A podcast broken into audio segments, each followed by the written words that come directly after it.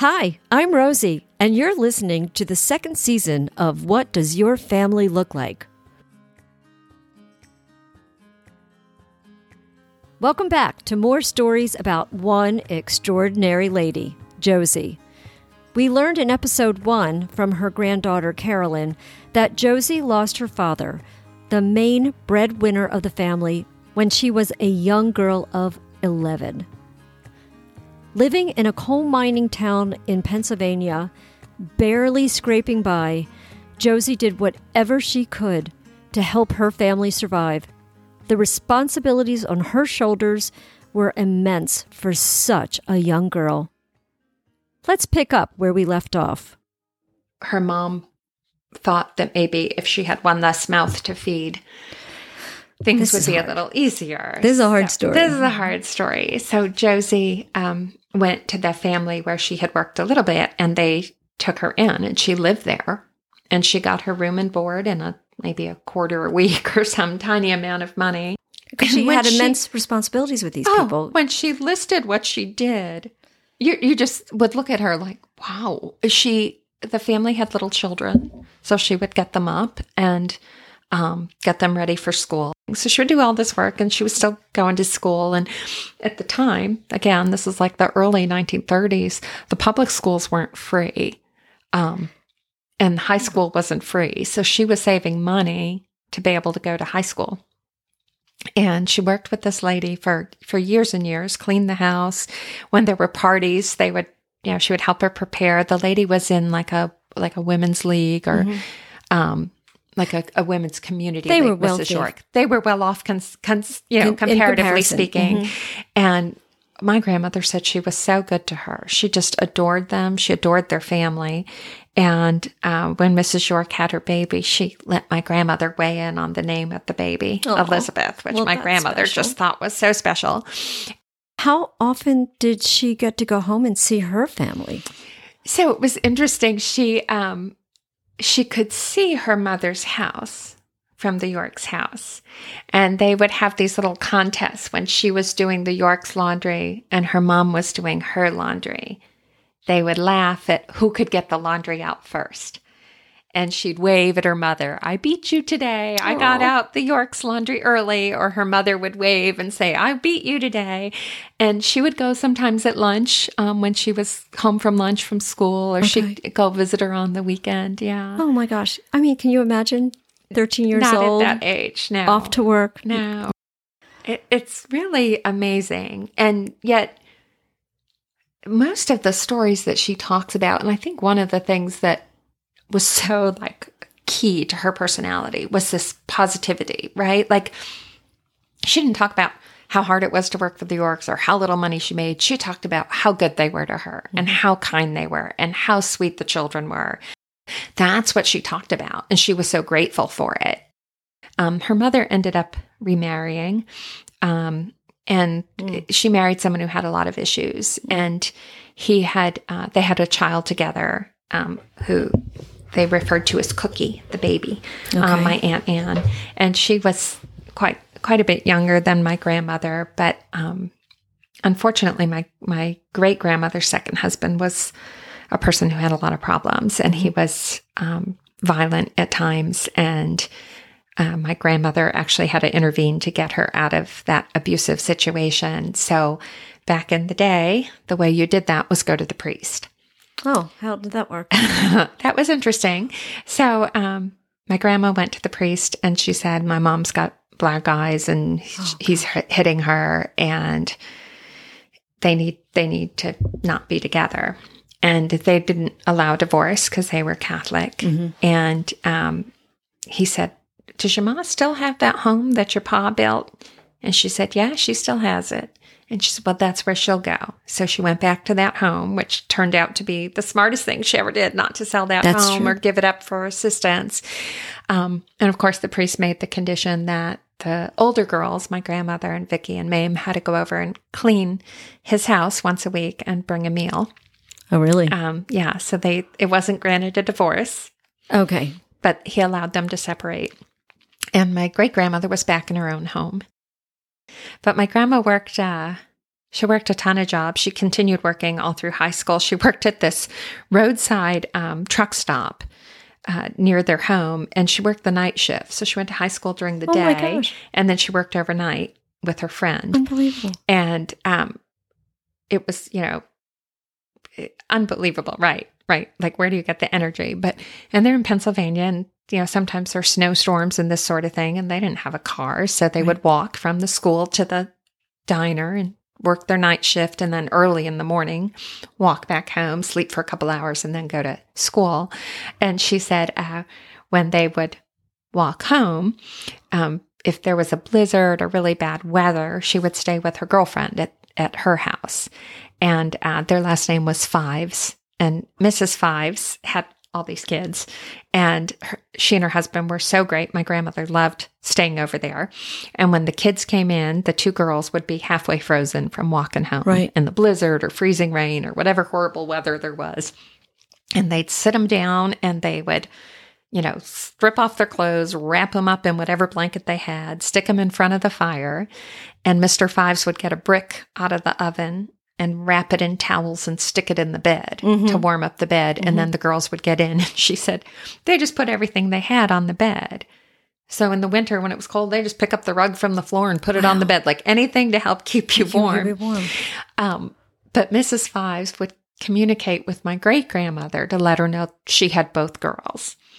So my great grandmother would be waiting for Josie to see if she was okay and coming back home. And if if Mrs. Fives was keeping both the girls, she'd put two candles in her window. No kidding. And if my grandmother was going to continue her walk home, she would just put one candle in, and my grandma knew to wait for her. That's amazing. Yeah. So You just didn't need cell amazing. phones. Right. And these, you know, I think one of the things about her stories that just always struck me was these are folks who didn't have a ton of formal education and they just knew how to do everything. Right. They were so resourceful. I mean, they They had to be. planted and they raised animals and they canned food and they made moonshine and they made homemade wine and they put up preserves and uh, she always said, look, my her mother, my great grandmother, she would say she never wasted anything. Right. That dress would pass down from one girl to the next to the next, and she said when you just thought like you can hold it up to the light and see through it, she would shred it and make a rag rug out of it. Oh, I love that. yeah, I'm just um, no sense of Nothing was disposable. and also everything had to be clean and that that definitely passed to my grandmother and to my mother. A little less so to me but um they are they were immaculately clean. And her her mother my great grandmother would say to josie just because we're poor doesn't mean we're dirty. We're she Right. was scrubbing the floors. And my aunt vicky would tell me that um, my grandmother would try to make scrubbing the floors a fun task. And Of she, course she would. she would get the whole floor soapy and then she would strap the brushes onto Vicky's feet and she'd swirl her around like she was on an ice rink and they'd be singing and skating Oh, that's so on the soapy floor. Um, but she just, yeah, she, she didn't, she just thought she had a way to make everything fun. Some of the stories that I remember that you told me, and it's a big fast forward because she's married now And had six kids. and she had six kids, yeah. right? Yeah. And, And, then, my mom's the oldest. Yeah. right. And then how, and then her husband, she did, she was raising her family. Josie's now raising her family, right? And then her husband dies, right? Yeah. So she had my mom. Um, when I let me see my grand well, my grandfather fought in World War II, so she had my mom, and he was still away for a while. He came back, and they had um, five more children. So my Mhm. mom's the oldest of six. Um, they bought a home in upstate New York, which is where I grew up, and they bought a home that had two apartments in it. And so she always had tenants. Um, and I always think, I wonder how she felt about being married because when she was married, her husband did not want her working outside of the home. And she'd worked every job imaginable already by the time she got married. But she had these six kids to raise. And, um, and my grandfather fought in, um, in Asia in World War II and came back with malaria. Mm. And, um, when he was 55, he died of congestive heart failure. Um, and she had my mother was my mother was married already and had us but she had five more kids at home. And, you know, the boys were in college and she just, she kind of had to figure this out. Right. Um, so she went back to work. And she uh, she went to IBM. My grandfather had worked for IBM for many years, and she said, uh, "I need a job. My husband passed away, and I need a job." And they gave her a job working in the cafeteria, which she loved. She loved it, of course. Every job she had, she loved. She met new friends. She had, she loved seeing the men come through with their nice ties. She loved a good tie, you know. She, oh, I love when the lunch line opens and I can see everybody all dressed so nicely in their nice ties. Um, and then because you know one job's never quite enough, she also went back to school for. She got a cosmet cosmetology I license. Yeah, and she opened a she opened a beauty salon in her home, um, and she did hair in her home. You know, evenings and and weekends, um, and you know she was she was doing hair till she was probably late eighties, early nineties. Isn't that that's Yeah. crazy? Um, and after she retired from the cafeteria job, she actually kept her job. She was cleaning offices until she was, I think, 95. She had one little job No, with, no, what does somebody do at night? Like, what was her job really? She really was like, she really was cleaning the office because when I came home from college in the summer, she had, she had that job cleaning the office. It was this, um, friends of my mother's from high school. The girl had gone on and taken on her family's insurance business, and they had a two story office uh, downtown. And um, when I came home in the summer, she her girlfriend would go away sometimes on vacation, and she'd let me clean with her as an extra job for me. Also, Josie was really great at finding you a job. right. There I was bet. no not having a job. Oh, yeah. Like you came home from school for the summer and she's like, you could do this and this and this and this. I've already talked to six different people. Like she had it lined up. There was no not working. Right. That's where you get it from. Carolyn doesn't sit still at home. Well, I laugh because when she was living with me, I remember her saying two things. And and it was so funny because both of those things were things I had thought about about her all growing up. One is she would say, You're never idle. And I thought, yeah, well, where do you think that came from? Right. You're never idle. Um, and the other was, you can do anything because she could do anything. But we had such fun. I would come home in the summer and I would take the cleaning job with her. And she was, I was like, why do you like this job so much? She loved it. She loved that job at Hannaford's. Why do you love it so much? Because three things. One, I get my exercise, go up and down the stairs and I polish the desks and I take out the, it's great exercise. I, okay. Two, they pay me cash. Okay. She grew up during the depression, right? So Right. paying you cash is important. And three, they invite me to all their parties. I'm like, I bet they do because you're fun. Oh, so she went to all, and they did. They loved her. She went to their celebration. She went to their holiday party. She went to their sell everything, you know, and she just loved it. And we would clean together.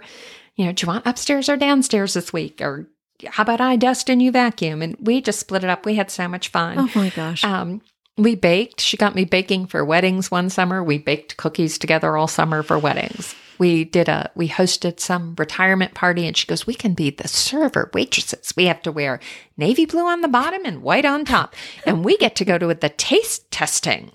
That was a ball. We went there. They let us taste everything they were going to serve. Then we served the party and we just had a great, That's a, great time together. and and how old are you at this point? That was, I know some of it was probably when I was in high school, but most of it was when I was coming home from college. Um, but even all growing up, um, my mom was a school teacher. So during the summer, we would, we lived in like suburban area, but we were surrounded by all these farms. And of course, my grandmother picked and canned and froze. So my mother picked and canned and froze.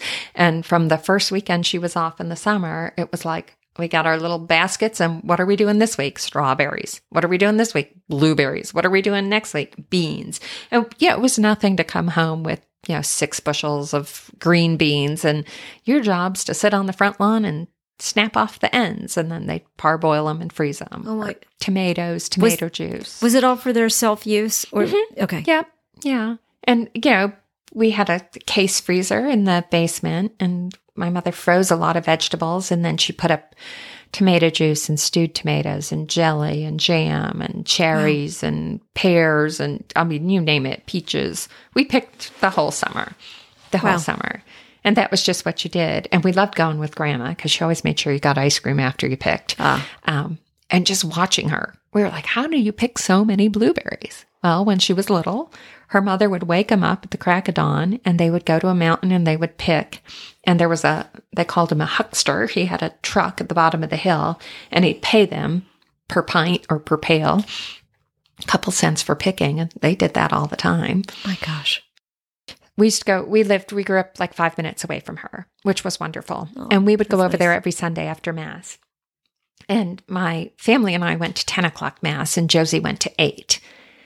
We would get to her house about 11, bringing donuts. And she'd been up since 5. She'd baked two or three apple pies. They were already out course. and cooling. She had everything set up for the noontime meal dinner.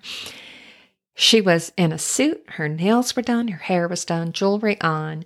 Fresh, beautiful apron with pretty cross stitch on it. She'd already been to Mass. Big smile on her face. And she sat down and relaxed and enjoyed the company. Her table was always gorgeous. China, pretty linen. She just mm-hmm. loved all of those things. She loved hosting.